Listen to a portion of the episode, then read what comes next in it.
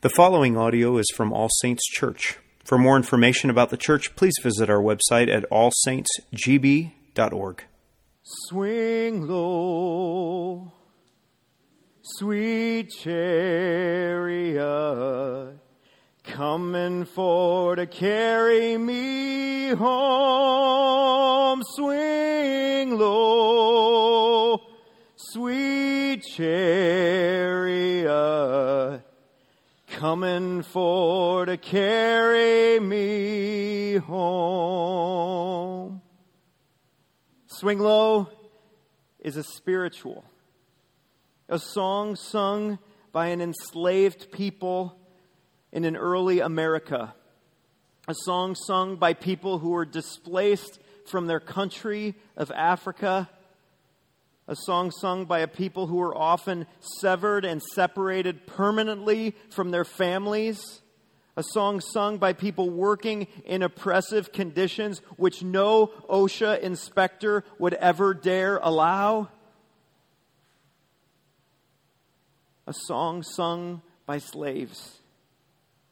Some more fortunate slaves were purchased by kind slave owners. But many, many were at the mercy of tyrant masters and mistresses.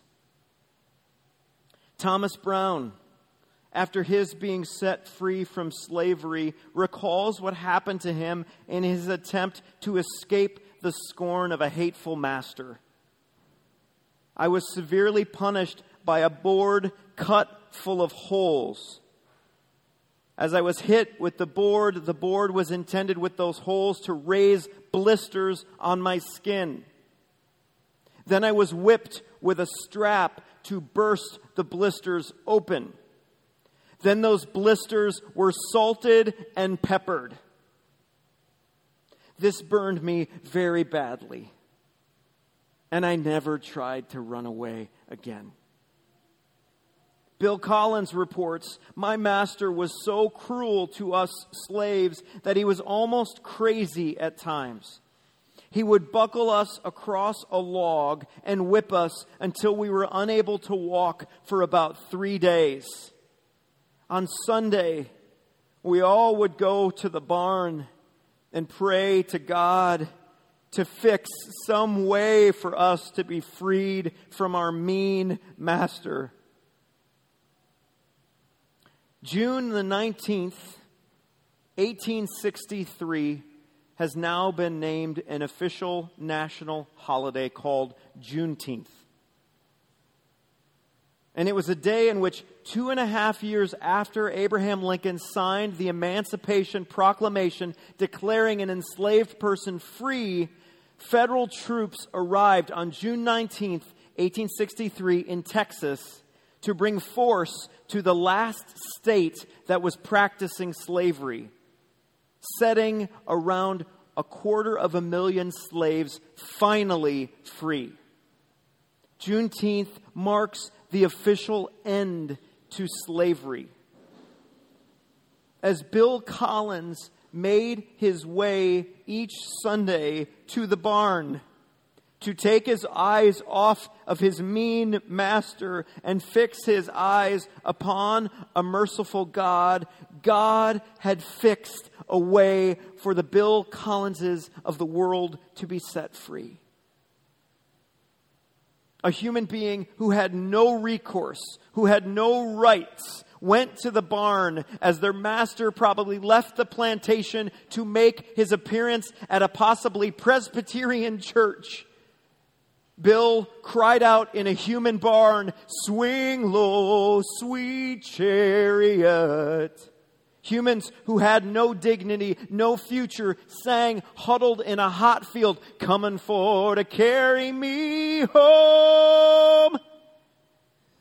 We can't begin to know this degree of oppression, of being treated as an object we can't begin to know the degree of confusion as watching your master dress up and head to church after beating his property to a pulp. We can't even begin to know the degree of desperation in wondering when is the suffering going to end. We can't know that. But we have sitting among us, each of us, some tastes of injustice. Some of us were abused or neglected physically, emotionally, sexually, as adults or as kids, by those who had authority over us.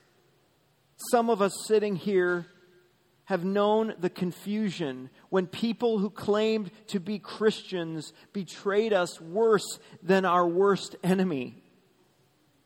Some of us know what it's like to be a desperate people who are wondering in our difficult circumstances is this suffering ever going to come to an end? So today, we meet the psalmist in a barn singing a spiritual. The fourth of the Psalms of Ascent. In Psalm 120, the people of God made their way from a faraway place toward Jerusalem. In Psalm 121, as they made their way, they called upon a God to keep them safe in Psalm 121. And in Psalm 122, they gladly got to that place of peace, that place of worship, Jerusalem. And now in Jerusalem, potentially, they're hearing the voice of a bully oppressor saying, It's all for nothing, you good for nothing. A reading from the book of Psalms, Psalm 123. A song of ascents. To you I lift up my eyes. O you who are enthroned in the heavens. Behold, as the eyes of servants look to the hand of their master, as the eyes of a maidservant to the hand of her mistress, so our eyes look to the Lord our God till he has mercy upon us. Have mercy upon us, O Lord. Have mercy upon us, for we have had more than enough of contempt. Our soul has had more than enough of the scorn of those who are at ease, of the contempt of the proud. God, we thank you for your word, the story of your grace. Saints and friends, when we are faced with injustice, with unfair and undeserved suffering, what do we as Westerners, as Americans, tend to do? We take matters into our own hands. We make our own rules. We write our own legislation. We hire a lawyer. We gather a band of supporters. We wave a huge flag. But what if you had nothing? What if you had no money, no resources? Even worse, you were considered socially the lowest caste and class of people. You were hated and disregarded by the people around you. What would you do then? Some believe this psalm was written around the time of Nehemiah, when God's exiled, scattered people are returning once again upon God's direction to rebuild the walls of Jerusalem. Some of the language in this psalm parallels that seen in Nehemiah, where God's people were constructing walls as the inhabitants of the land were mocking them, were jeering at them, We're telling them they were rats that needed to go back to the sewers. How hard it would be as you're building that wall and listening to those voices not to believe what they're saying how hard it would be not to want to just give up in building and go back to your foreign yet familiar land. How hard it would be not to take one of those bricks and launch it at the mouth of the man calling your child a bastard or calling your wife a whore. You just want to throw it at them. The psalmist redirects our natural responses to injustice of taking matters into our own hands what does he invite us to do instead?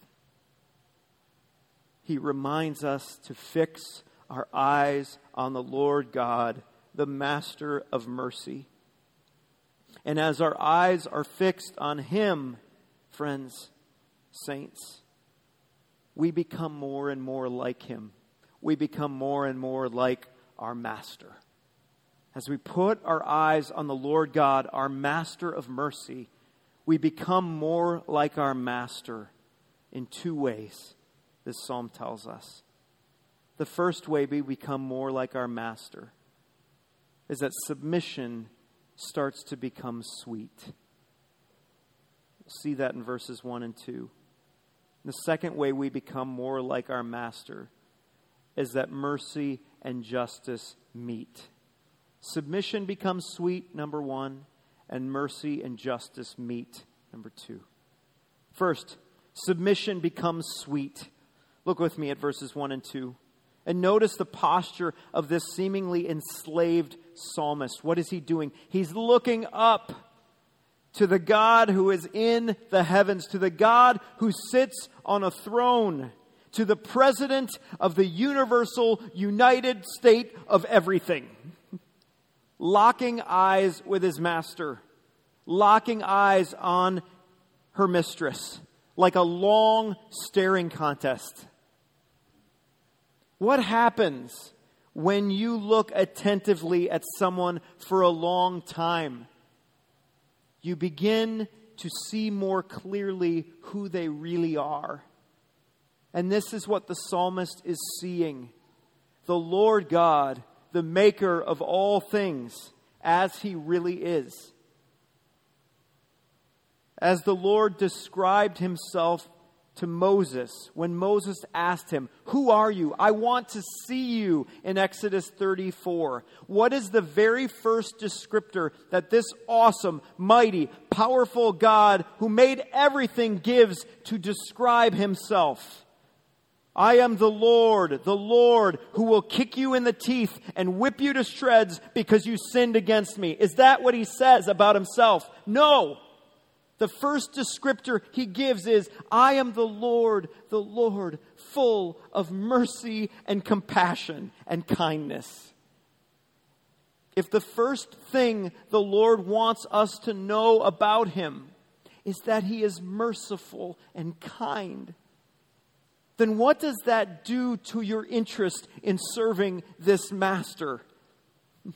It makes us way more willing to submit to him submission, the posture of willingly yielding to an authority or force greater than us. It's not out of fear, it's not out of humiliation, it's out of sweet kindness when we see him as a kind and merciful God, when we see that as being the top of his list of attributes, the first thing he says about himself, we then see his law, his word, his way of life, even the hard circumstances surrounding us as kindness, as a mercy. And we serve him not in oppression, but rather in joy in all circumstances particularly when the world around us says the exact opposite. When the world around us says, eyes off of God, onto yourself. That master, he's not kind and merciful, he's just mean and suppressing. The world around us says, do whatever you want. Do whatever you want. Don't listen to his oppressive ways. And we even now have a month and a flag to celebrate it. We call it pride. In your face, oppressive God, we don't need your law, your order, your ways here. We'll do it our way. And the psalmist, as they're seeing the world look as if they've got it made, and they're hearing their enemy's voice saying to them, You should be ashamed of yourself. The psalmist fixes their eyes on God's face to show them how do I respond to this brutality? How do I respond to this cruelty? How do I respond to this hate around me? They're waiting for a cue of God's kindness. This is our prayer posture, friends. This is our worship posture. Sweet watchfulness for the mercy of God to move his hand and tell us what to do as servants. Because you're kind. Some hard questions we need to ask ourselves today. And the first one why isn't submission to a merciful and kind God sweet to you? why isn't submission sweet? Well, do, do you prefer, like me, to be the CEO of your own life, making your own rules, setting your own bottom lines? Do you project onto God your father, your earthly father, a tyrant, alcoholic master who is anything but kind? Is that what you see when you look at him? Then I encourage you to remember the Old Testament and a people who were given laws by a kind God to help them flourish in life. To look to the Old Testament and see a God who could have easily washed his hands of a rebellious people over and over and over again, but instead kept going the furthest distance by sending mercy down and finally giving them Jesus. Stop telling yourself he's not good and start staring at his word, which shows us otherwise that He is kind, He is merciful. Second question I want to ask us is what would make submission sweeter for you? Funny thing about submission is that it's not sweet usually until you start to do it, until you start submitting. As long as you're living impatiently on your own timeline of, of justice, your own agenda of doing things your way, you're missing out on the joy of submission. Because submission is about trust, about faith, about saying, Lord, I believe your way is the better way. Even when I can't see why or how, your way is the better way. Taking God at his word means trusting in faith, your way is the better way, and it's a sweeter way. Now, remember how the Lord worked uh, to set my eyes on Him in my later 20s. I was waiting and I was wanting to be married. Oh, so badly. And it was getting later and later in my 20s. I'm like, come on, I want to be married. But I wanted it to be on my terms. And so I found a person that I was on my terms. This is who I want to marry. And I pursued her and I could clearly see this was not maybe the best relationship and how we communicated and how we worked together, but you know what? No, this is what I want. This is what I want. Ready, dead set on marrying this woman. And I had my heart broken. And the year after the breakup was a really hard year. I lost a lot of weight. I was pretty depressed.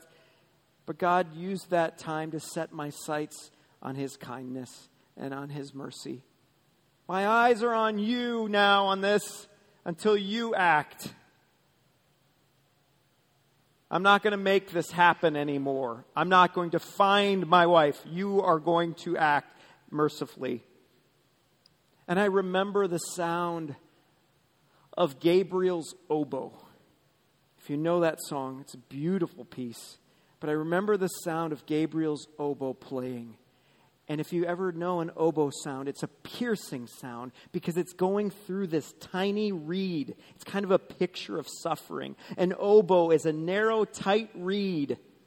And it was a picture of how much I had felt life had gotten tighter and harder. But it was the most beautifully piercing sound as I listened to Gabriel's oboe and watched my bliss coming down the aisle. What a gift as tears were streaming down my eyes. The photographer kept picture, taking pictures of me because my veins are bulging out of my forehead because I'm crying in thanksgiving for God's kindness and God's mercy and not my own timing, not my own agenda. It was such a sweet gift of God's mercy.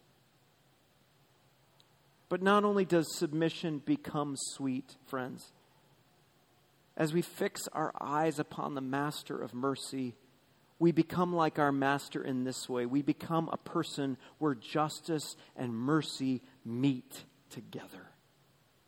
Verses 3 to 4.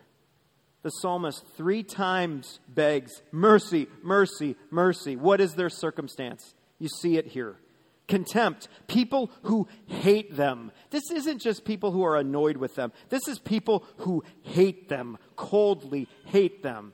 And then scorn, people who not only hate them, but cut at them with their eyes, with their scowling faces, with their piercing words, with their whips or their boards. And worse to the psalmist, they're getting away with it. their lives are at ease. They're doing well in this world. Oh, women's, women and daughters. I don't know your experience in junior high and high school, but I'm assuming, based on a musical that was created a couple years ago, you've had mean girls. Girls can be mean, right? And the worst was when these mean girls were the teacher's favorite. Right? And they seemed, and they had all the friends and all the popularity. Didn't seem right. Guys, sons, you've had jerks or bullies as classmates. And the worst, the worst was when they were the homecoming king or the valedictorian. Oh, they're at ease. They're doing well. Movies from the 80s were all about this, like The Karate Kid or the Netflix sequel Cobra Kai, which illustrates the interplay between jerks and victims, between mean girls and their prey.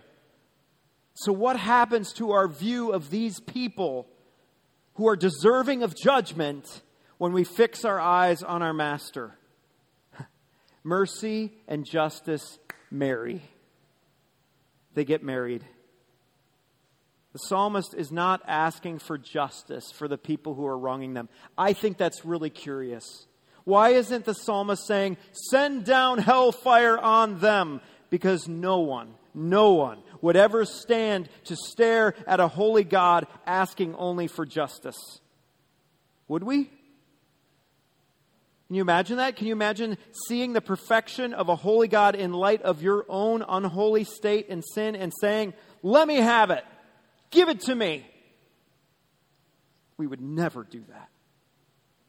You have been shown mercy and kindness by him as he poured out his justice upon another, his son. The cross of Jesus is the place where God's need for justice and your need for mercy meet, intersect, right there. And if that's been given to you, why would you believe it should not be extended to someone else? undeserving. That's what got Jesus in so much trouble as a minister.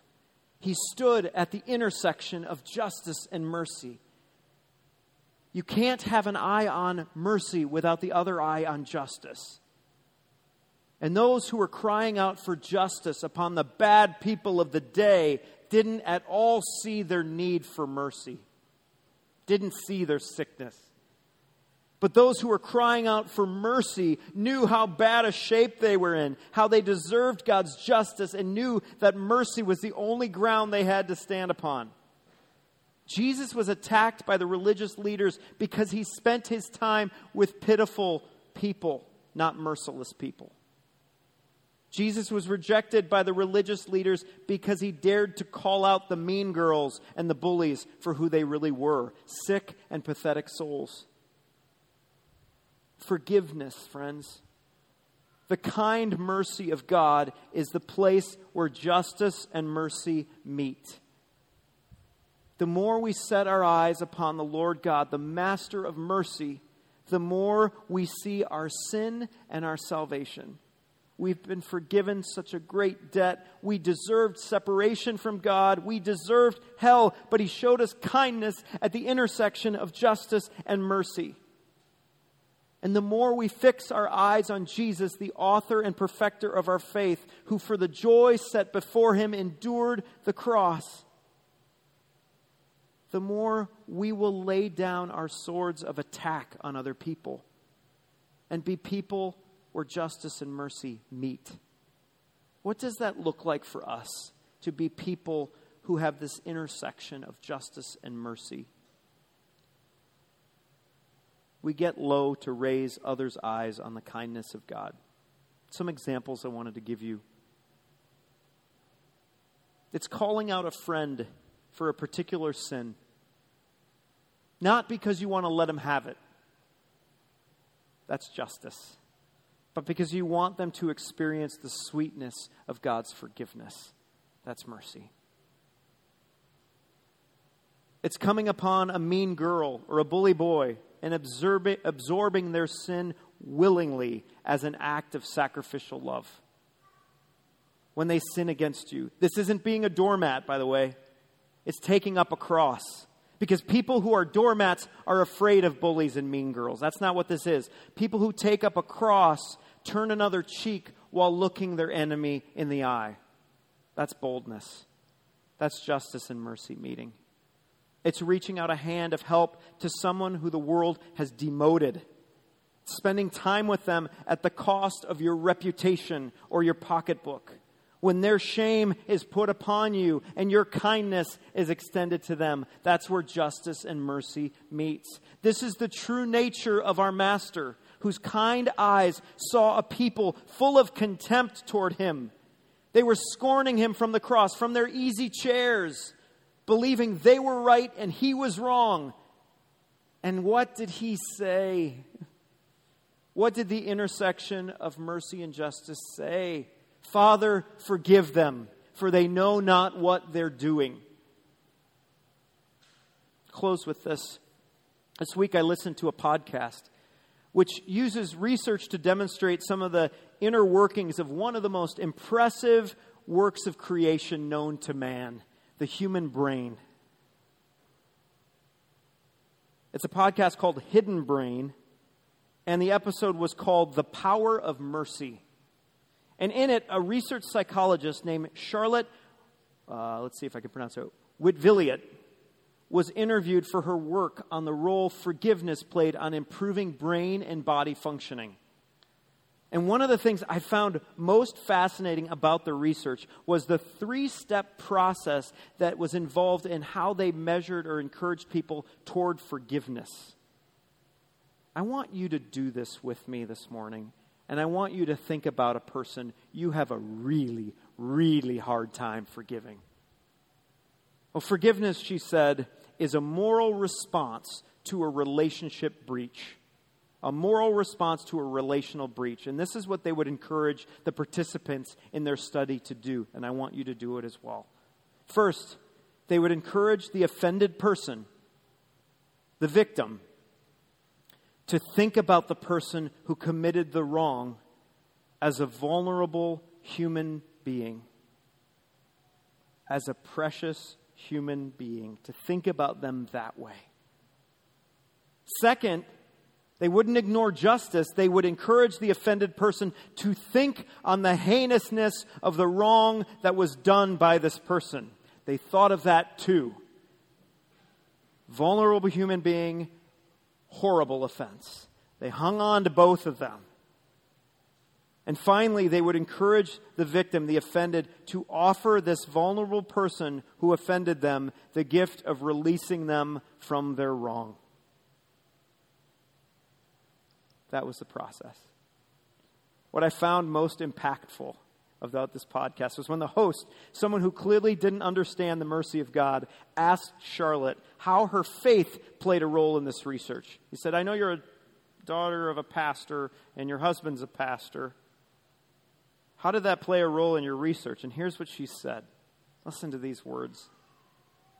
I've been shaped by a gospel that takes very seriously injustice and the cause of the oppressed, and the importance of having justice and mercy meet.